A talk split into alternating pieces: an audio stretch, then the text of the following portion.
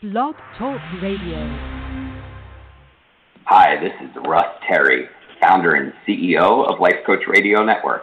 Today's sponsor is Audible.com, a leading provider of spoken audio entertainment and information. Listen to audiobooks whenever and wherever you want. Get a free audiobook when you sign up for a 30-day free trial at audibletrial.com slash lifecoachradio. That's audibletrial.com slash lifecoachradio. And now, here's today's show. Good afternoon, everyone, and welcome to Making Inspired Choices with Coach Linda. I'm your host, Linda Stephens Jones, a certified Christian life coach. I'm here to provide you some encouragement and uplift through my life coaching tips and through authentic and inspiring guest interviews. A warm welcome to everyone who is with us today, and Merry Christmas. I always want to give a welcome and a thanks to all of you who are listening. I also like to uh, thank all of those who will listen to the show later. Those who are not with us live today, but who will listen to this broadcast as a download on iTunes or as a replay. So, shout out to you all. Thank you for being with us whenever you're listening. I want to thank my last guest for a very inspiring and impactful interview, Colonel Curtis Taylor, U.S. Army retired. I believe Curtis may be on a Christmas cruise by now, but if you missed that broadcast, go back and listen to the December 6th show. Curtis had quite a story. Not only is he a retired Army colonel, but he's a musical genius, especially moved by his many gifts and talents and how he shares them with others so freely. So, no matter who you are, particularly our male listeners out there, you will hear something in that interview that will touch you. Well, here we are with Christmas, only days away. I don't know about you, but this year went incredibly fast for me. If you're like most, by this week in the year, it is full of last minute must do's, maybe some marathon gift buying. But I thought to myself, we can't go through this season and I have a broadcast and we not discuss what Christmas means. So for today's topic, we're talking about what are you celebrating? What are you celebrating?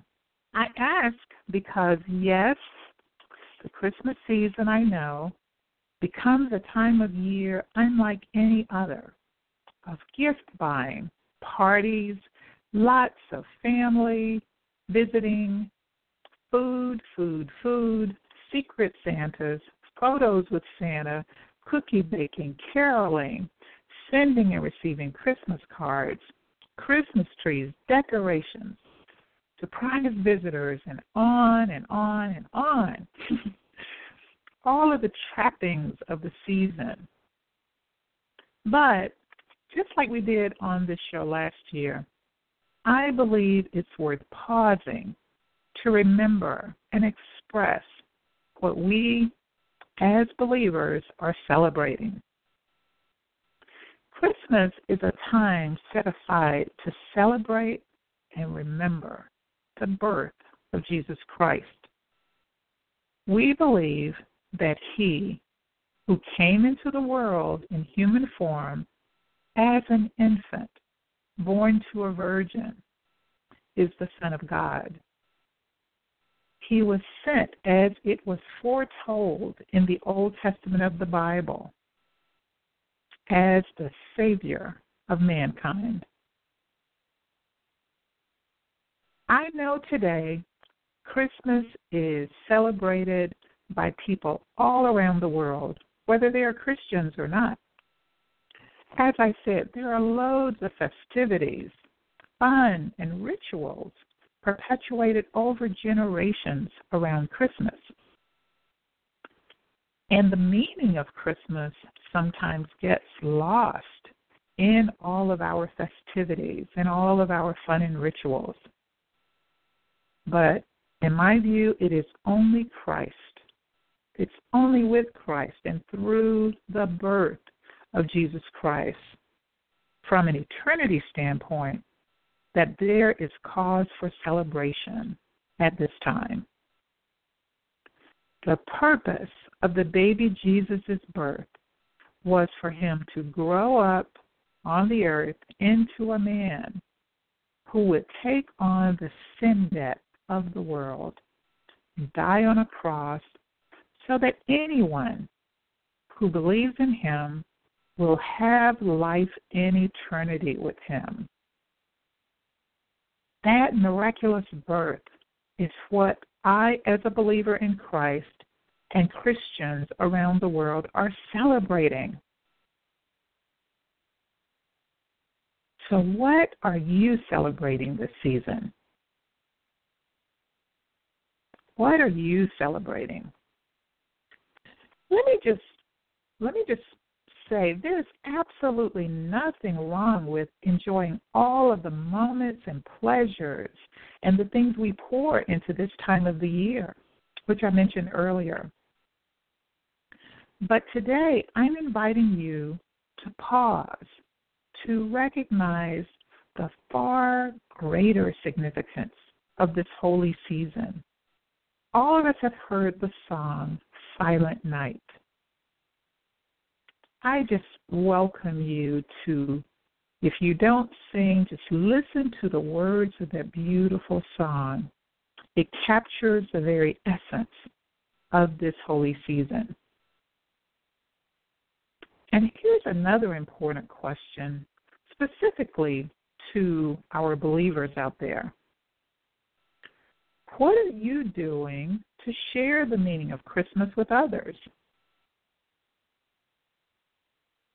Hmm. I just shared it. And I pray it will give someone the nudge to begin to learn more about Christ. There are a plethora of resources if nothing else, just Google the meaning of Christmas. Google why Christians celebrate Christmas. But as we go about our merriment as believers, let's not miss any opportunities to invite others to become aware of what we believe, what Christmas means to us. Okay? I'll be asking my guest their thoughts on this topic as well. There are a couple that I am super excited to have with me today. Let me introduce them now. My guests today are Mel and Cecelia Mann. Mel and Cecelia have been married for 32 years and reside in Atlanta, Georgia. Mel is from Cincinnati, Ohio, and Cecelia is from Phenix City, Alabama. She and I are homegirls. we grew up there and went to school together. The Manns have one daughter, Patrice, who is in her last year of medical school. Mel graduated from Xavier University in Cincinnati with a bachelor's in public relations and journalism. He enjoys running and biking. While in the Army, Mel also received an MBA from Embry Riddle Aeronautical University. He medically retired as a major from the Army in 1995, which he will tell you about today. Cecelia received her bachelor's in business administration from Morris Brown College in Atlanta. In addition to having been a full time mom and a military spouse, she has been an active volunteer in community, school, and church activities. She also enjoys her book club, sewing, and gardening. Among their joint interests are American Sign Language, bridge, reading, traveling, advocating for bone marrow donation and recruitment, cancer research, and participating in fun runs. Melvin and Cecelia have served in various roles in their church to include deacons, Sunday school teachers, ushers, and sign language interpreters. So please join me now in welcoming Mel and Cecelia. Welcome, uh, Mel and Cecelia, to the Making Inspired Choices radio show. It's a great pleasure to have you as my guest. And same here. Thanks for having us. Thank you so much, Linda. I know that today your interview is going to give hope and encouragement, and I hope even challenge our listeners to make the kind of choices that move their lives forward. So let's get started. To let the audience learn more about you than what I shared in your bio, um, tell us what your growing up years were like. Cecelia, why don't you begin for us? What were what were your growing up years like? Yes, Linda. Um, I have very fond memories of my growing up years. Um, as you said, we both grew up in Phenix City, Alabama. That's a very small town, and I had the privilege of um, living there with my mother and my father and my five siblings and we actually lived on the edge of that town and we were actually on a farm and it was such a wonderful experience because we were free to roam. Uh we had unstructured time to explore when we were not in school and we were able to uh just um grow up together with our friends and um just have some of the freedom I think that um in today that the kids don't have in terms of mm-hmm. of just ex- exploring and growing with independence and so it was it was a lovely time oh you bring back fond memories for me as well cecelia yeah. how about you melvin well i grew up in cincinnati ohio which is uh, pretty much opposite of uh, Phenix City in that it's a, a urban area, a big urban area. And um, as um, I grew up in a in a single parent household, and that my parents separated before I could uh, remember. Mm-hmm. Education was very important to my mother, and she made sure that I had a connection with the church also from an early age. I, I can still remember attending some of the vacation Bible study events when I was five or six. Mm. I uh, attended uh, Walnut Hills High School in Cincinnati, and I was the captain of the track and cross country teams. Uh, I was fairly good at running. When I was 15, I qualified for the Boston Marathon with uh, 20 minutes to spare, but I was too young to run it because uh, you had to be 18. Wow. Uh, Mm. so uh, running and uh, was a big part of uh, of my growing up. And uh, that's much, yeah, uh, that's pretty much uh, uh, in a nutshell. okay my, uh, did you have siblings years. as well did you have Uh, uh, say siblings again? as well Oh Did you yeah, have I had siblings uh, uh, as one brother and a sister. I was the youngest. Uh, my brother was 15 years older than I was. Uh, oh okay Yeah, my sister is uh, uh, three years older, so I was the baby. I see okay hmm Um, tell us about a few of your core values as a family, Mel. What are the values that really guide your family life today? Well, I could start off with uh, what I mentioned before was uh, education is a high Mhm. priority, and I consider myself a lifelong learner, and that I like Mhm. learning new things, and uh, whether it's a language or uh, pursuing something like uh, Tai Chi or or learning to become more proficient at swimming. Um, uh, Oh. education is uh, very important. Uh, service and uh, volunteering in the church, and community, and schools uh, is Mhm. um, is very important uh, you, uh, to who much is given, much is uh, expected, and uh, I like to yes. follow that concept. And mm-hmm. uh, spiritual, uh, being uh, spiritual in the church mm-hmm. um, uh, is is uh, very important. And I'll let uh, also Cecelia share uh, for you. Yes, and also um, recreation is very important to us. Um, and we uh, like to uh, spend time together, vacations, doing fun run, and uh, relaxing also. And humor is very important also, trying to keep things light. Oh, yeah, I uh, appreciate that greatly. Yeah. hmm Go ahead, Mel. Making sure there's a, a, a balance of the mind, body, and spirit components that uh, mm. you don't get too still, burn out in any one area, but you, you you nurture the whole self. I like that balance of the mind, body, spirit. Mm-hmm. Mm, maybe I'll adopt that going into the new year myself.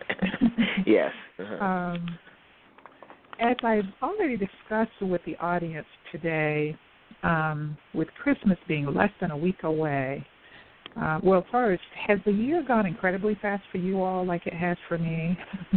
yes, it has. yes, yeah. The older I get, really uh, the more I realize that. Yes. but this year was True. there was so much going on that yes, it has been a fast year. Um, well, I want to talk with you all for a few moments about what this season most symbolizes for you. What is Christmas about?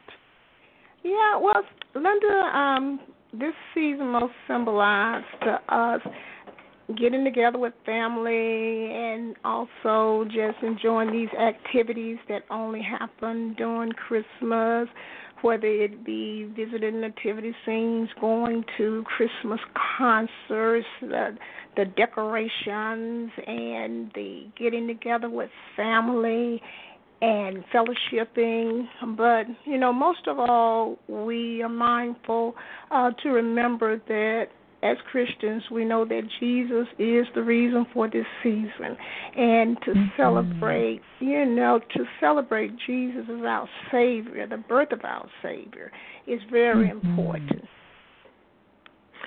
Yes, it um, is, I, I, agree with that. Yes, mm-hmm. and the birth of Jesus Christ. Uh, that's the uh, the main reason for the season. Uh, for me, it's a time of the year to slow down, and it provides mm-hmm. the opportunity to rest, uh, almost to be uh, born again with fresh energy. Um, mm. To me, it means you know it's at the end of the year, so it's hope for the future as we move into the new Mm-hmm. year. It's it's like an opportunity for a new birth or a new beginning. And um, absolutely, as we, yes. Mm-hmm. And as we wind down, you know, we get out the movies uh, like, uh, you know, How the Grinch Stole Christmas and that type of stuff. Preacher's Wife, uh, uh, you know, Jingle All the Way, those type of movies, and just uh, you know, fellowship with friends and family. Mhm. Mhm. I think it's wonderful for it to be a time that probably unlike any other. Sometimes in the summer, but at the holidays that we pause and I like how you said it's an opportunity for rebirth to slow down and and kind of really get ready to start clean slate again in the new Yes. year, Yes. isn't it? Mm-hmm. Yes. Mhm. Mm-hmm. You know, but um, I think yeah. go ahead, man. Go ahead. Uh, Mel. uh, you know, um, it's like a time like like like you want to like start your your Bible reading plan. You know, you you you may say, well, this year I want to read this particular part of the Bible, or maybe go through the whole Bible in one year. You know, that type of thing. Mm. Mhm. Yeah, it's a perfect time for that. Mm-hmm. You know, as you mentioned before about the balance of body, mind, and spirit, um, I would love to think that, you know, our listeners can take some seeds here and maybe figure out how, as they go into the new year, which is upon us uh, very quickly, how they're going to make sure they are feeding that spiritual side and not neglecting Mhm. that part of themselves Yes. hmm you know the and this is this is what i consider uh just hopefully of value is we pause now in this radio show for listeners, if if at no other time, I just pause to recognize that this is about more than shopping and buying gifts, and it's even about more than you know time with the people who we love the most in terms of family and friends. I just encourage, invite, nudge everybody out there listening to just take a breath and reflect upon that this is a season where we are celebrating the birth of uh, the Christ child, who in fact changed all of mankind when he was born. So, but I, yes. Mel, I particularly love that idea of, hey, this is a time we could consider starting a Bible reading plan and Yes. uh, committing to learning and feeding our spiritual side for all of next year. yes. So thanks for Mhm. that. Oh, you're welcome. Well, you two um, are what I call a blessed, happy, and accomplished couple. Um, happy in that you know we've shared some great laughs together, so I know we share that love of humor, as Cecelia said, and and laughter. Um, but you all have been married for 32 years. That's that's a very long time, and Yes. Uh-huh. I I always say to guests that you know when people see you in your day to day life, moving around, doing what you do, I imagine that some of them may see you today, and they can't imagine that even you all have had challenges or low points in your life that you've had to walk through. But I find that everyone has, you know, a period where you know, life has virtually stopped them in their tracks, so to speak. Um, do you all relate to that as well? Uh, yes. Um, Yeah. uh, I've had my, I, I would call that like a, a Job experience, and Mm. um, uh, the most challenging experience was uh, 22 years ago when I had, um, I was given three years to live. I was given a terminal prognosis of uh, uh, terminal leukemia, and uh, that was very challenging. And uh, of course, a diagnosis like that would put you in shock. I was 37 years old, and uh, our daughter um, was five years old at the time, and Mm. um, you know that meant that uh, if the prognosis was right, then she would only be eight years old. Um, you know, um, if I should um, uh, pass, and um, Mhm. I can remember vividly Cecelia and I were just teaching her how to ride uh, her little pink bike that she got for Christmas, and she still had one training wheel on, and uh, Mhm. uh, I was just trying to see what I could remember when uh, I was that age, and uh, you know that was a very trying experience, uh, and uh, there was no cure. Uh, well, the only possible cure was a bone marrow transplant, and um, none of my family members matched, and nobody on the national registry matched. oh uh, so we- man. Yeah. Now, Mel, before you go further, because I, I Mhm. would say audience, I have the um I have the privilege of knowing uh, Mel and Cecelia's story. Um, tell us again. You were diagnosed with. Tell us. Tell us that It's- again. Yeah, it's it's called chronic myeloid leukemia, uh, uh CML. Mhm. Um, Okay. And um, that was in 19 January 1995. Okay.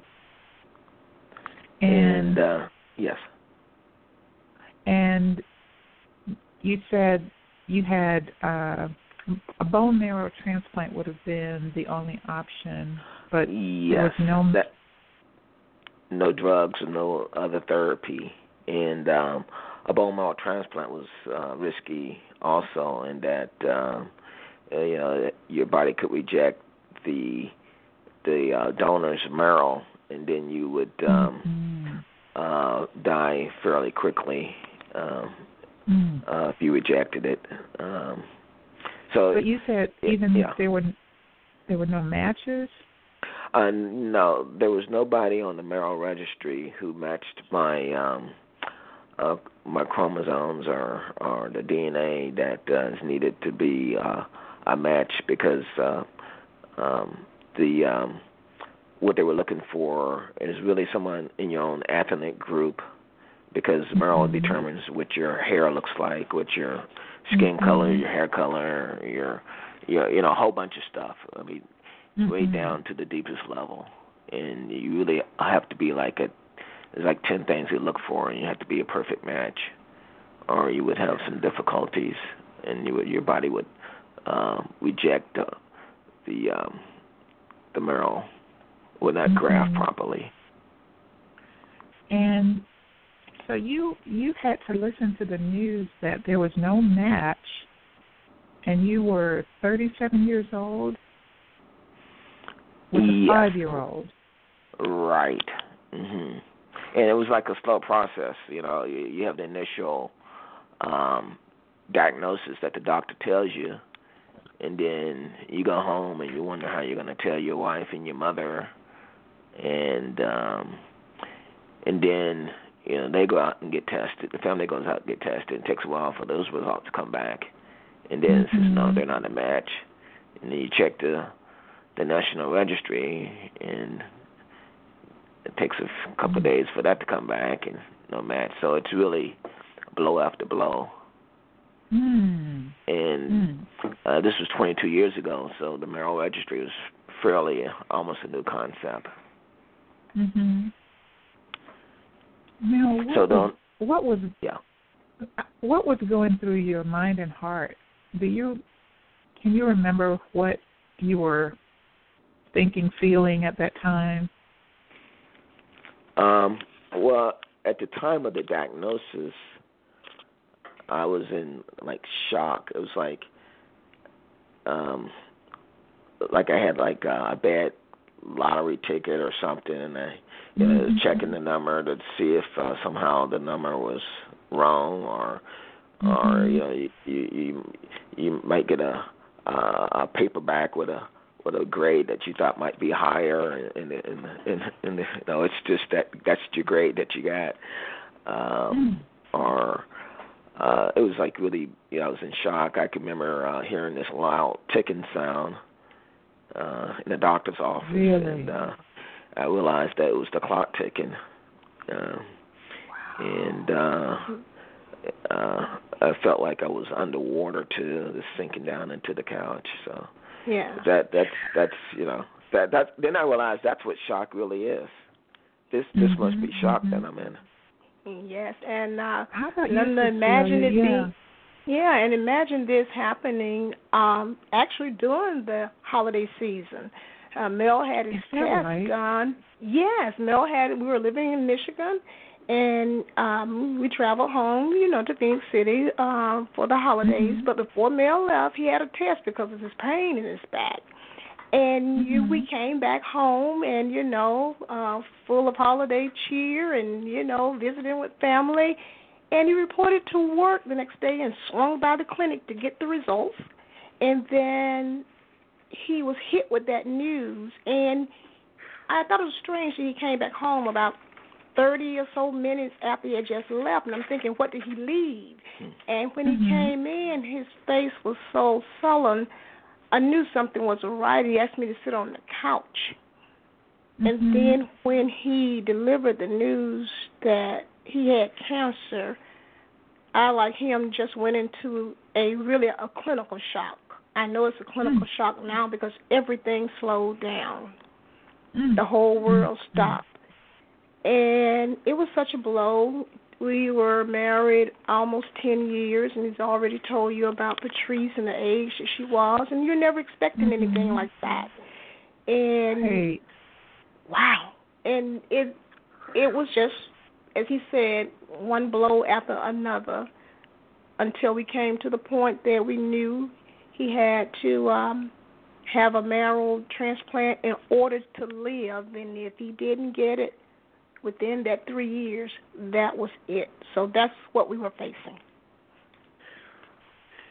So in that three years, you are hopeful about a, a match? Are you what, what are you feeling in that time period? Well, um, I would have to go out and find my own match, and uh, I was advised against that, uh, just to uh, just save my energy for dealing with the uh, diagnosis, and mm-hmm. um, yeah, and the care. But you know, Linda, um, once um, you know, we prayed to God, and we knew God knew our circumstances, and uh, we decided to do what we could do, and God would do the mm-hmm. rest. And for us, hearing about bone marrow transplants being a cure to cancer was very new to us. And then mm-hmm. we found out about there wasn't that many uh people on the list and when his family members didn't match, we set about going, as Mel was saying, getting ready to say, to go out and start some drives, educate some people mm-hmm. On the need for marrow matches, and help to build up the register, and just knowing mm-hmm. that and trusting God would deliver the rest. That's a strong yeah. faith you all had. Oh, thank you. Um, yeah, that's a. Mm-hmm you know, everybody as as we hear sometimes it's easy to have faith when everything's going well. But when you are really tried in the fire and you're staring something this grave in the face yes. to have faith, that's that's really powerful, I I must say. Yeah, um, it, it, that's the blessing of having a Christian faith. Mhm. Mhm. Well, as you look back, well, no, Mel, continue to tell how you got. I mean, obviously something worked. Uh, yeah. Tell us. Okay. Uh, so 22 when years I, um, later, you're still here. Thank God. Yes. Uh, so what happened was I con- contacted the, the Red Cross and I told them that I wanted to start doing some marrow drives and they sent me a letter, you know, like I stated before, saying that no one's ever found their own marrow donor, and mm-hmm. they suggested that I spend my time just adjusting to the medical treatments. Uh, but if I wanted to go ahead, they they would work with me. So I um, uh, also during this time I had uh, requested a second opinion uh, from Walter Reed Medical Center up in Bethesda, mm-hmm. and while I was up in Bethesda, I went by the the the Department of Defense Marrow Foundation, and mm-hmm. um, I asked, I told them I wanted to start doing some marrow drives, and um, uh, I just sensed that this was uh, my calling, that uh, there's some mm-hmm. type of um, reason that uh, I had this particular illness and not some illness that you know I could just keep quiet and come out and, and mm-hmm. fight and then emerge triumphantly.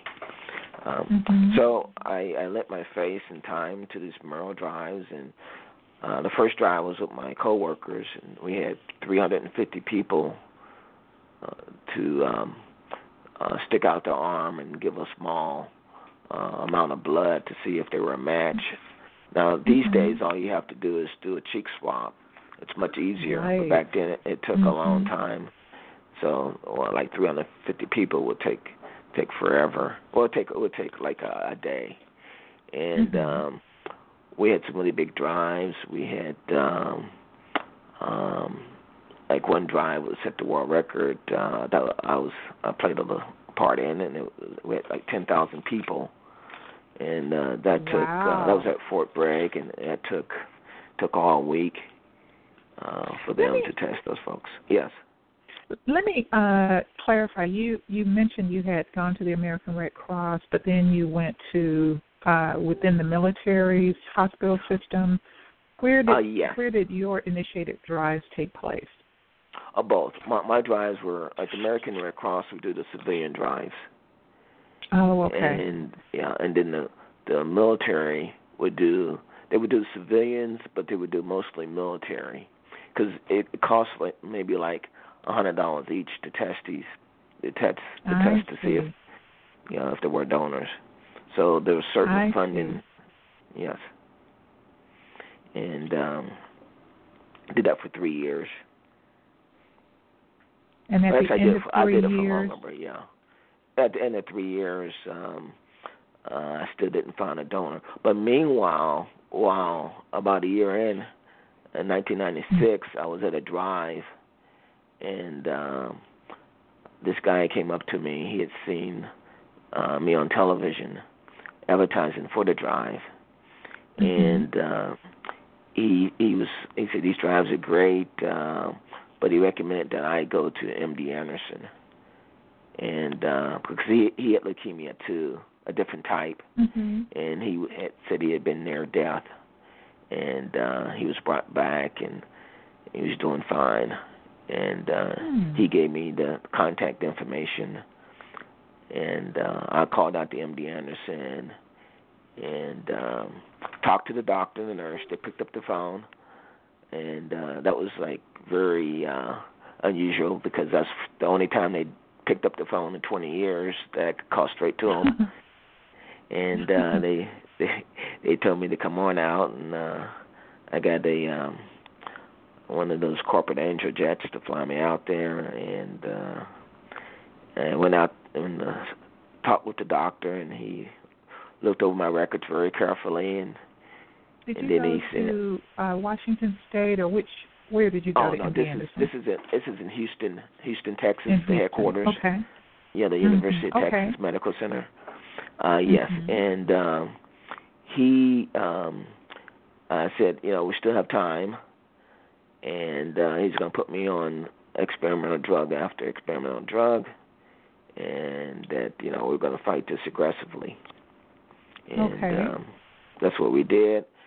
And um I tried drug after drug and then about the uh a third year I still had not found a match and uh I was starting to get frail and uh and uh, I would wake up in the morning feeling like I had not been to sleep and uh even after a good night's sleep I had not I didn't feel rested and Mhm. um I went to him and I was asking him about some more some more drugs.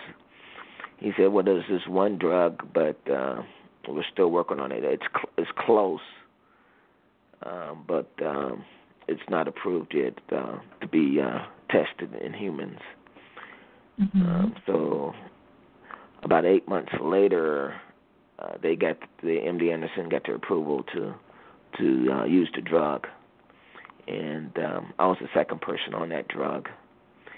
And what the drug did was it slowly started changing my marrow back to normal, and um, it put the uh, leukemia into complete remission. And then Eight um, months after you contacted um, Oh, no, MD Anderson, you said they put you on the drug. Uh, no, it was about. Or- um, I contacted MD Anderson in 1996. Mhm. Oh, this was in, uh, and I was started going to MD Anderson in 1996. This was August of 1998, and I was past my Okay. three years. I was like three years and eight months. So this was like Oh. critical. Yeah. Mm. And Melvin had been on two, I think, unsuccessful clinical trials. He spent uh, about a year on two unsuccessful trials. Yes, and, and during these clinical trials, I, would have to go stay at MD Anderson. I, I stayed for this this drug for for nine weeks at uh, MD Anderson, and Mhm. you know as they tested and uh, and get the results back and, and and see how what the side effects were and, and Mhm. uh, if it was any better than the the other drug. And um, So mhm. after three years and eight months, that when you got to use the, uh, or you, they got approval for this yes, yes. this drug? Mhm. What was that drug? Yes. And the drug is called Gleevec, uh, G L E E V E C. Gleevec. Mhm. Mhm. And uh, So they currently got I'm the approval. yeah yes. I'm sorry. Go ahead, Mel. I was I say currently I'm the longest living person in the world on that drug.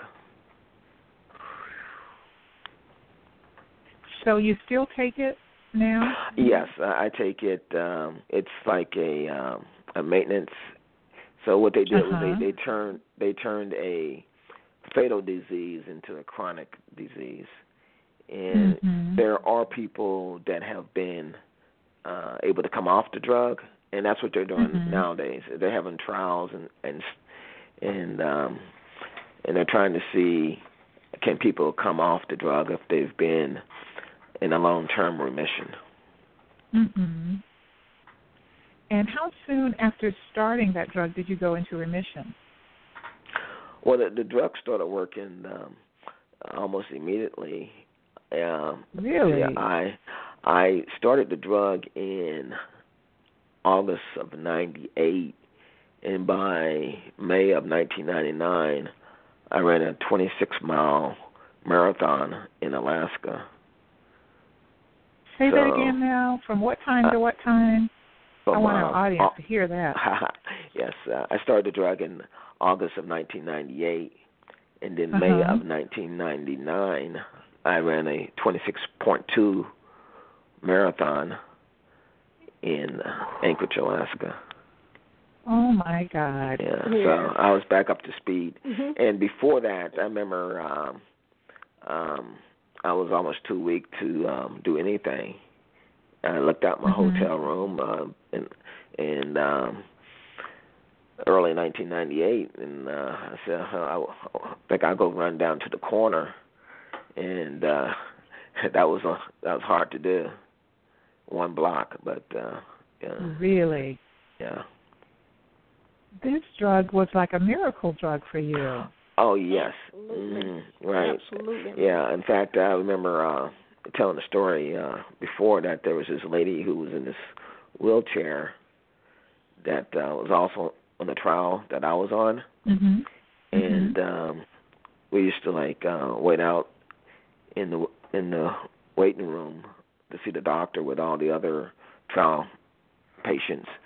And uh, I remember one day this lady walking out of the doctor's office and kind of like knocked me over almost, and then uh, she walked by me, uh, sprinted past me, and then I realized that that was the lady who was in the in the wheelchair. yeah, Wow. and that's when I knew that uh, that this drug was was going to work. Wow, that is an amazing, amazing turn of Mm-hmm. Of uh, circumstances. Yes. Yes. So what Yes. what um you know you all have already mentioned that faith was something that you held to and you prayed about even from the very beginning um say a little more about how you know your faith and prayer maybe helped you to get through this journey i don't want to i don't want to assume that but just as you went over that three years and eight month period Well, Well, yeah, yeah. uh, Well, yes, it did, and it was just a continuous process, Linda.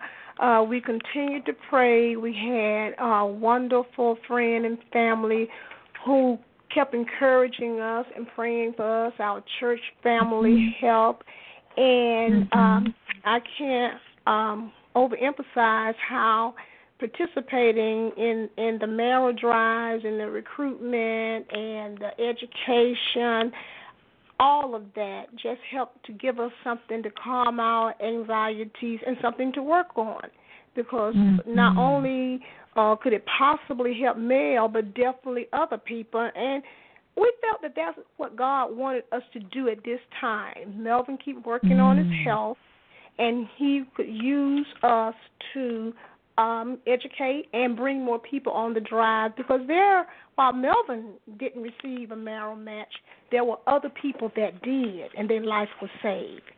And so that brought us joy because That's we were here. amazing. Yes, hmm and we were here about these people, so we continued on that path until and held on to hope until Melvin received that miracle of being on a successful clinical trial that um, was nowhere in the makings uh, when he was diagnosed. Yeah. And, Yes. and faith it, it helps keep keeps you calm. which is important mm-hmm. in any mm-hmm. struggle.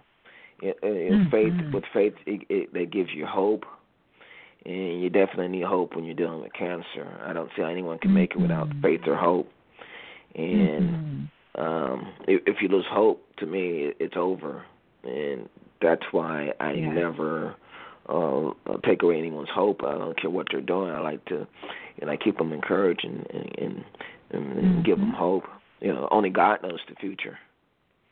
Absolutely, absolutely.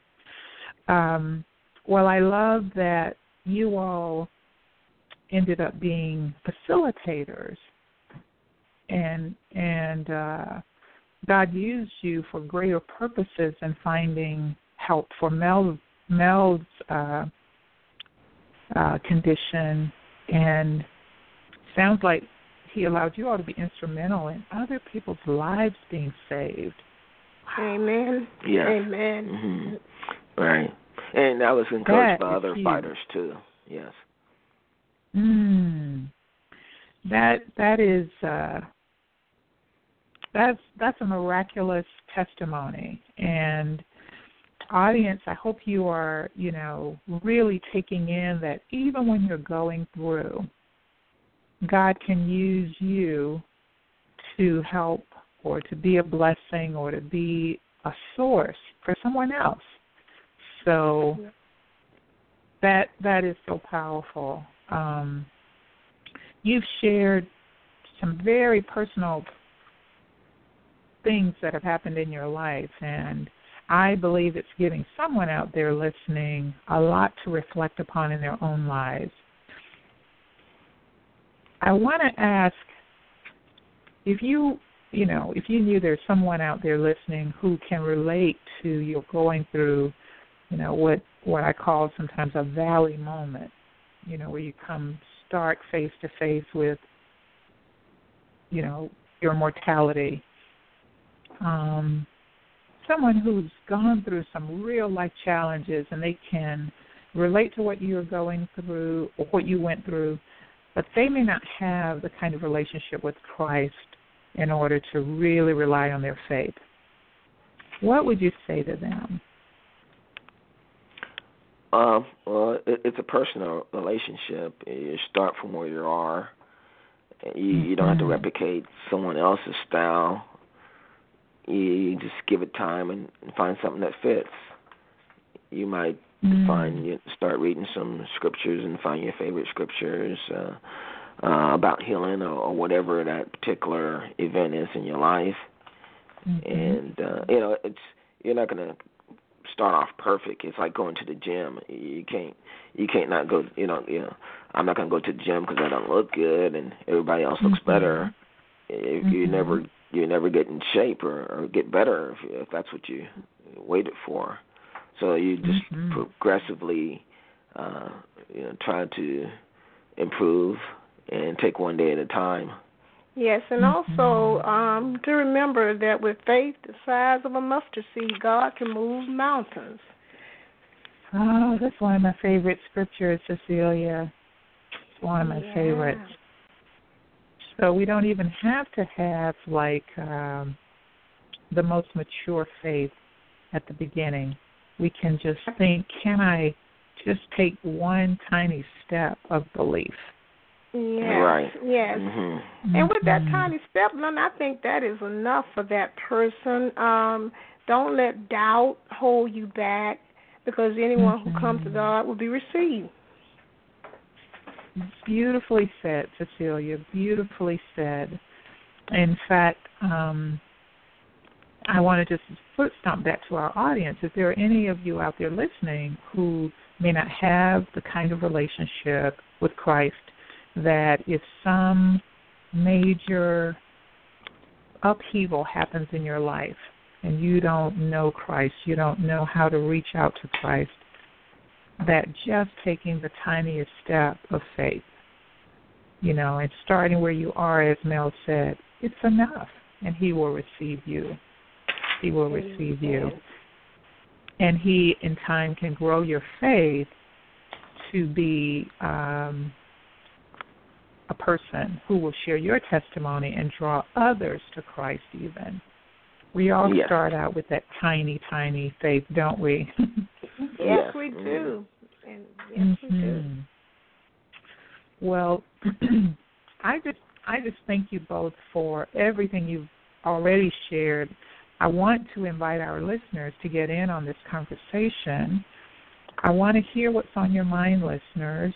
Um, we're talking about walking through quite uh, a challenging journey that the Manns have walked up to, walked through, and they are on the other side able to share it with you. Um, and we're talking about pausing and recognizing the true meaning of Christmas. So if you'd like to uh, share a comment or you have a question, I'd love for you to join us by calling at 1 646 716 9397. That number again is 1 646 716 9397. I'm going to continue our conversation as we see if there are any callers out there. Um, Mel and Cecelia, just looking in the rearview mirror, you know, when you look back at what your circumstances were back then to where you are today, what what is it like to have that kind of look back? What comes to mind? Well, it's it's a little surreal, um, just to Mhm. think that he is still here with us. He's still part of this family, heading up this family with every anniversary. Mhm. It's a wonderful moment of celebration with every milestone that happens um, in Patrice's life. Um, it just calls for great celebration, and Mhm. is it's just um, it's just amazing, Linda, to be in the middle of a miracle and to see that you know it can happen, and just Mhm. never never give up faith. It's never over till it's over and always keep Never over God. till it's over. Mhm. Right, right. I, I feel blessed and highly favored. Uh, uh, like Cecelia said, it's a miracle, and I, I can see the hand of God in this.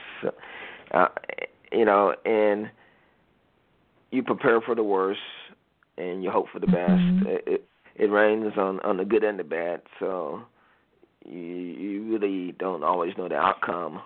But um, Mhm. in this particular case, uh, I'm blessed, and um, I'm thankful for that. Amen. Well, I would have to agree that you are blessed and highly favored, and uh, you know what I what I recognize is what I'm hearing of your story is God had greater purposes um, for you to contend with. So you were an instrument, in fact, weren't you? Absolutely. Right, and, and you know, I Mhm. didn't know what the purpose was. Um, you know, I, I Mhm. could have uh, um, left here uh, you know, at the three year mark, and I think I was still been Mhm. blessed in a way in that uh, from the drives, other lives were saved.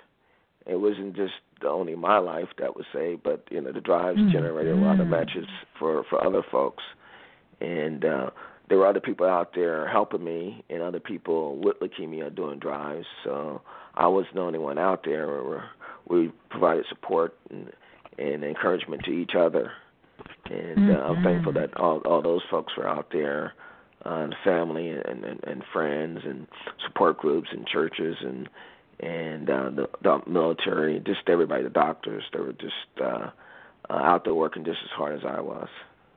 Mm.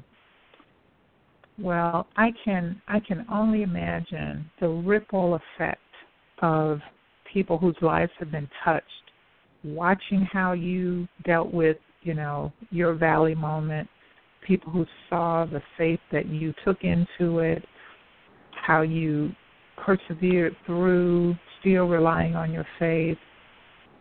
That that is in fact remarkable in terms of the impact over who knows how many people? Who knows how many? Yes, even now people will come up to us when they learn about Melvin's story and they will say, I had no idea. I had no idea. The ones who yeah. actually yeah, we met and uh after he had uh started on the Gleevec and the Gleevec had turned around his cancer and made it manageable uh, because mm-hmm. Mel just kept on with life. He kept doing the things that you would normally do in terms of going out with hobbies and activities and going back to school. And you know, we just mm-hmm. tried to create a, a, a continue to have a, a stable environment for Patrice and um really she didn't know how serious it was and that was not by mm-hmm. accident. That was a plan. Beautiful. Um, on, on as many trips to um, out to MD Anderson Cancer Center in Houston. You know, I stayed back here with her. I was a full time mom, so I could do that. And mm-hmm. so she always had that support and in contact with her dad over the phone. At one time, um, she remarked that she thought dad was going on vacation because he would call her back and you know around treatments he would go and explore the city and tell us about it and um you know we're big uh amusement park fans and they had amusement park out there downtown he felt like he might go so she really did she thought he was on vacation and so that was mm-hmm. one of the things that um I was most grateful that we were able to to do and keep in place mm-hmm. for her. Mm-hmm. Uh, it's not something that I think about all the time it, because uh, this story happened a long time ago. It's ongoing, but uh, it's not something that I'm thinking about all the time. In fact, uh, mm-hmm. uh, um, you know, we were talking 22 years, and uh, a few years back, uh, this guy asked me, you know, uh, about my my my life, whatever. And I mentioned about the leukemia and the stuff, and then he said, "No, you got a story to tell. You you, you should tell somebody." And uh, so about three or four years ago, about three years ago, I, I just kind of brought it back up, and uh, and it's gotten back out there. Oh, beautiful. Well, I know um, whether listeners call in or not, I know that this story, the power of the story, is going to travel. I invite people who are listening today, please share the link. Let um, you know that be one of the ways that you give someone else because we don't know who needs to hear about this amazing walk of faith. So share the link, let others also know that even in 2016, even in the century, miracles are happening. Yes, I yeah, want, definitely miracles. Yeah, I want to, I'm going to give out the number again, um, and then I want to give you two the opportunity to talk about your amazing daughter. Um, audience, if you have a comment or a question, um, and as I said that, we have a caller. Let me go to our caller at 703, um, caller at 495, prefix, press 1, and you're on live with us. Hello. Caller at 703. Yes. Yes, Hi, caller, this- go ahead. I just wanted to call in. Uh, Linda, I wanted to thank you so much for your show, and I wanted to thank Oh. the couple that you have today, uh, Melvin and Cecelia, dear, dear friends, and um, a couple of faith. And um, we just truly are blessed to to know them and to know their story. Mm. Hi, Beverly. Oh. Hi there. How are you? Hi. Good And, and, and I just want also I'll say this one thing about uh, Bev and uh, and her husband Rick. Uh, they were very um, uh, big encouragers along this uh, journey. In fact, uh, uh, Rick um, he signed up to be a donor for me, but he was a donor, a bone marrow donor for somebody else, and. Uh, Mm. uh, I had the opportunity to see him go through the process, and uh, he, he's actually a, a, a big hero uh, for for for myself. And uh, Oh, wow. yeah, you meet folk like that. They're out there, very courageous individuals, and uh, you know, just unselfish and and uh, just giving back. And yeah, mm-hmm. that that's the beauty of this thing. Yes, and that's what definitely kept us encouraged and um helped kept giving us hope. Oh, and we love beautiful. you guys. we love you guys. Beth, thank you so much for calling. Um, and frankly, thank you for um, being a conduit to me inviting the Manns to be on the show. Uh, thank you so much. We appreciate you, Bev. Thank yeah. you. God Yes. bless you guys. Okay. Mhm. Yes. Thank God bless. you. Merry Christmas. Merry Christmas. Happy New Year. Bye bye. Bye bye. Bye bye. Um, ladies and gentlemen, uh, the number again, if you'd like to get in on this conversation, is one six four six seven one six nine three nine seven. We'd love to hear from you. We'd love to hear your thoughts, questions, anything you'd like to share. Um, I want to, uh, even before I give Mel and Cecelia the opportunity, I want to say they have, in my book, a rock star daughter. She is beautiful. She is super smart. Um, just a lovely spirit about her. So I'm one of her biggest fans. But I'll let uh, Cecelia. Why don't we start with you? Tell us some about Patrice.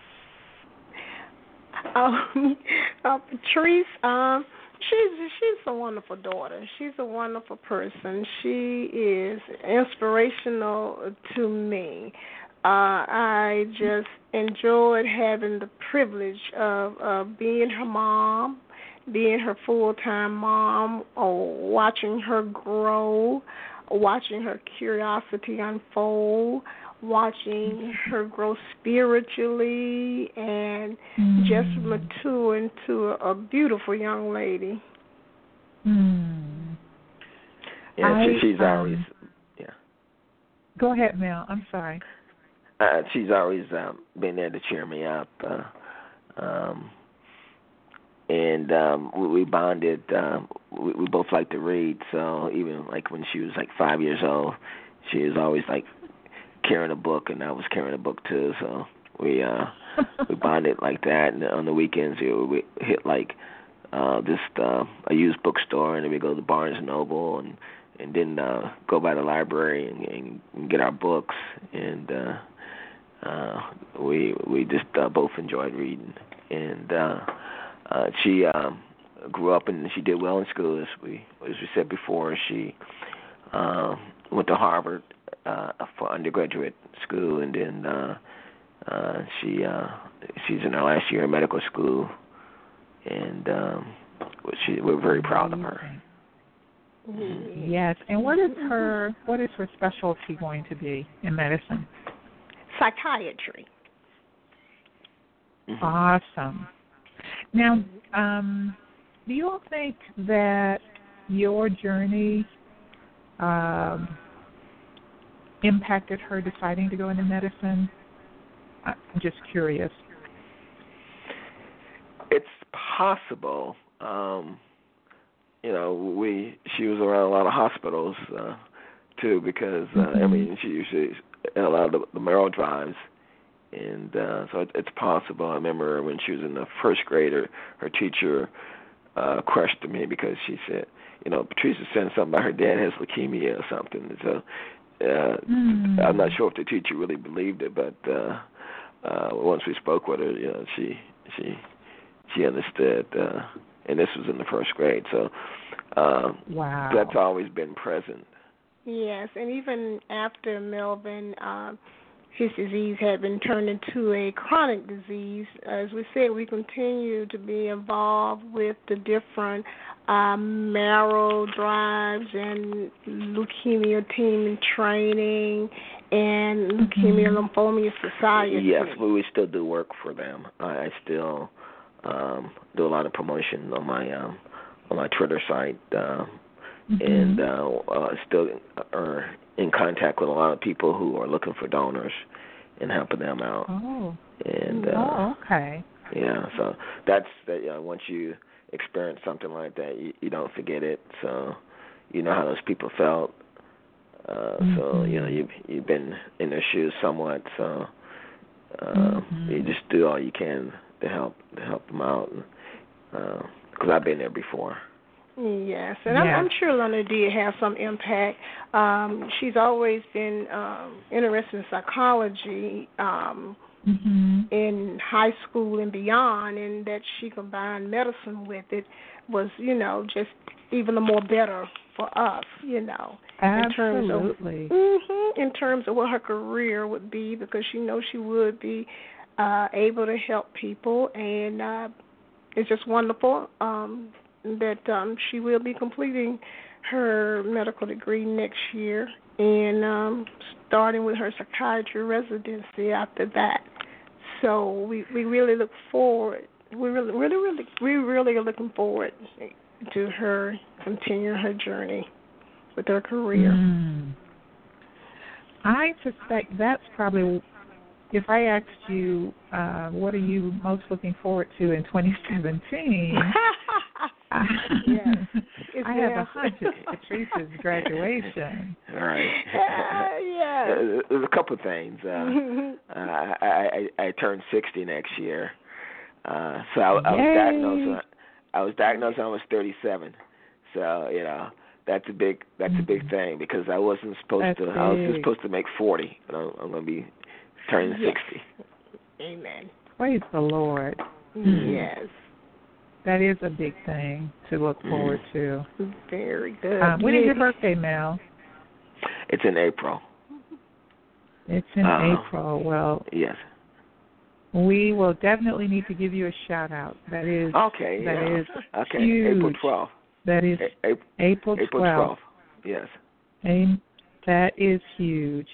Mm-hmm. Um, I want to also. I just have to mention. Um, I am my husband and I are both bone marrow donors, and with this couple on the show, ladies and gentlemen, I just invite you, if bone marrow, uh, being a bone marrow donor is not something that draws you, I just invite you to find some way that uh, you can impact the lives of others, you know, in some powerful way just by by offering, by lending your support to a cause.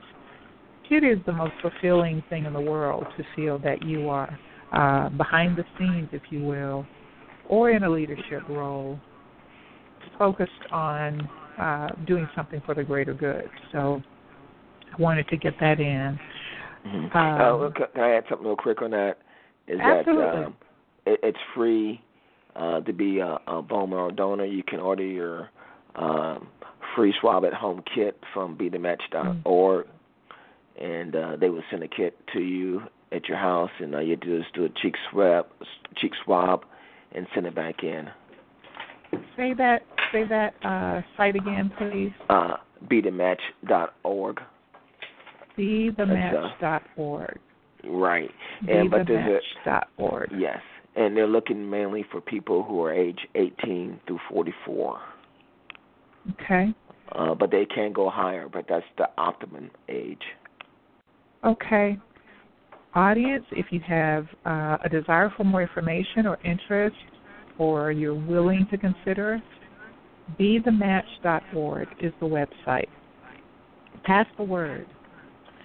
Um, as we begin to wrap up our show today, um, I'd love to hear, as you all look to the future, what do you feel, or do you feel something that the Holy Spirit is nudging you to do? Well, what things are percolating in your spirit? Mm-hmm. Go um, ahead, Cecelia. One is to continue to work with the marrow donor Recruitment and Leukemia uh, Society, and okay. to yes, and to continue to um, use ourselves and our faces to speak out, because Mel has such a powerful story. And mm-hmm. when we meet people and they are newly diagnosed, then you know Mhm. they want to talk to him. And sometimes uh, friends of ours who have friends or family members that are Mhm. newly diagnosed uh, ask Mel to would he call them, and he and he does. So it's nothing like seeing Mhm. someone who has come out successfully on the other end to give a person hope. That's and uh, quite a me, beautiful mission. yeah. Go ahead, Mel. You know, I would like to um uh, write this down and and get it in book form. So that's um, Yes. mainly what I feel the urgent to do. Oh, wonderful. Mhm. Wonderful. Keep us posted on that. I sure will. Absolutely. I would encourage you. I would uh, love to have you back as that work is in progress on the show. Yes. Yes. Okay.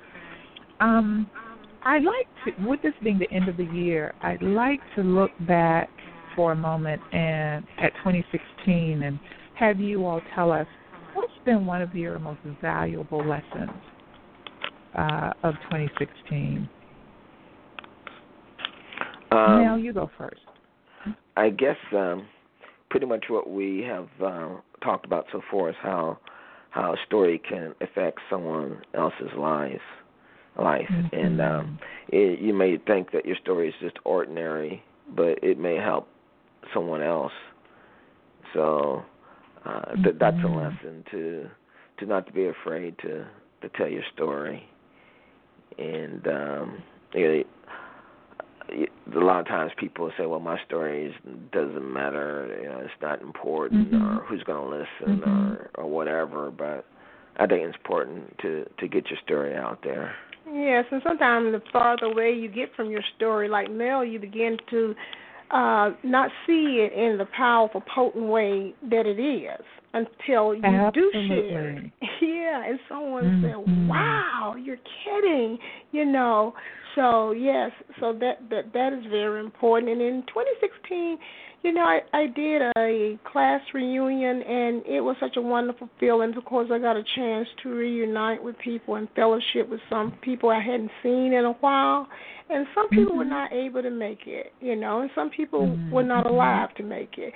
So it's just good to Mhm. embrace the day and embrace friends and family because you never know how long you might have Mhm. with them, and you will hate to regret what you could have done, could have said. Mhm. Amen. Amen. It's so true. You know, living. I'd rather live with uh, plans and action than to live with regret. So I greatly Mhm. appreciate where you're coming from with that. Um, I want to give you all a chance to share any just a parting words with our listeners before we wrap up the show. Um, Uh, Cecelia, why don't you go first? Yes, I'd like to uh, uh, share with the listeners um, what I've learned from this experience. Um, when you're faced with some type of challenge and you're praying to God, sometimes you ask Him for a particular thing, but then just be Mhm. open to where He might take you to actually resolve it. Uh, uh, as in Mel's Mhm. case, uh, we thought the only um, cure or way for him to live was a marrow transplant. And we did Mhm. set about the recruitment uh, process and education, and that I feel is definitely what God wanted us to do then, and He Mhm. wanted us to continue. But it was so interesting to me that what actually saved his life was a clinical trial. So Mhm. just always be open. In in other words, as we pray at the end of our prayer, Lord, your will be done.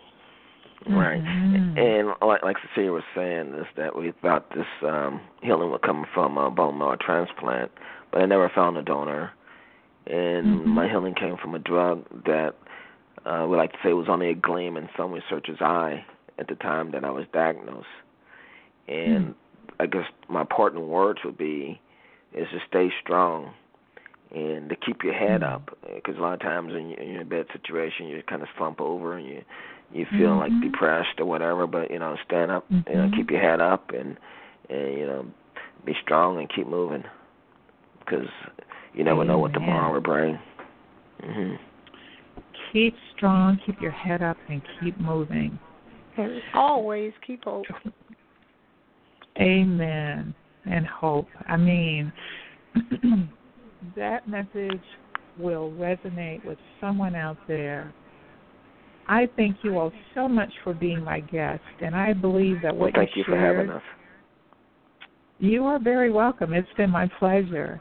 I believe that what you shared will result in someone making inspired choices in their lives. So let me just ask Mel and Cecelia, do you have any shout outs before we close the show today?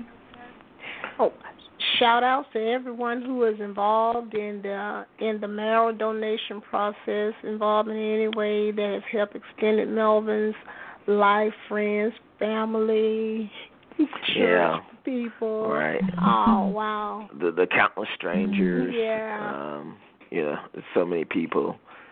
Um, Mm. and and I, I seriously mean it too because uh, with our journey, you know, the help comes from people that you don't even see. Yes, and the organizations, Mhm, American mhm. Cancer Society. Oh yes, definitely. Uh, MD Anderson and the American Cancer Society, Mm, the Leukemia Team in Training. Yes. Mhm.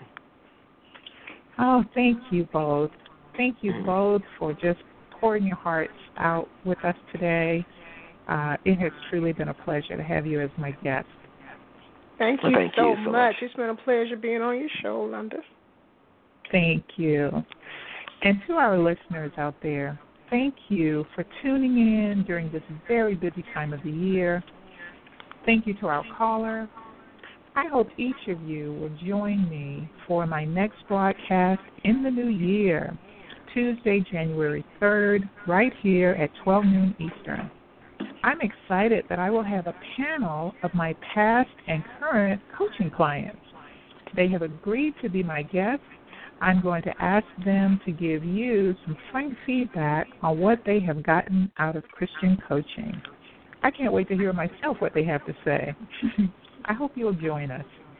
Ladies out there, here's my special invitation. If you or anyone you know is ready for more confidence, clarity, and fulfillment in the new year, let coaching help to get you there faster. I'll begin new coaching programs in January.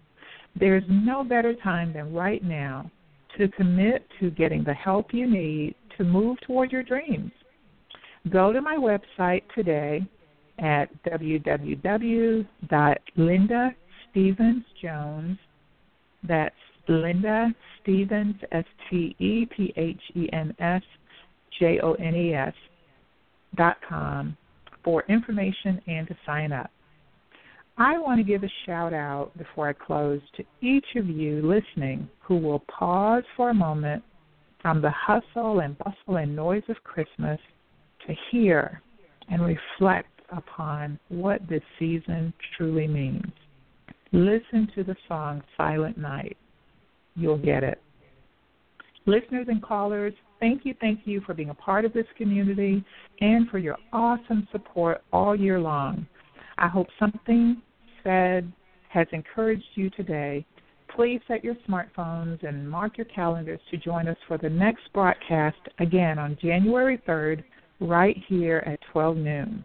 Until then, have a Merry, Merry Christmas and stay blessed.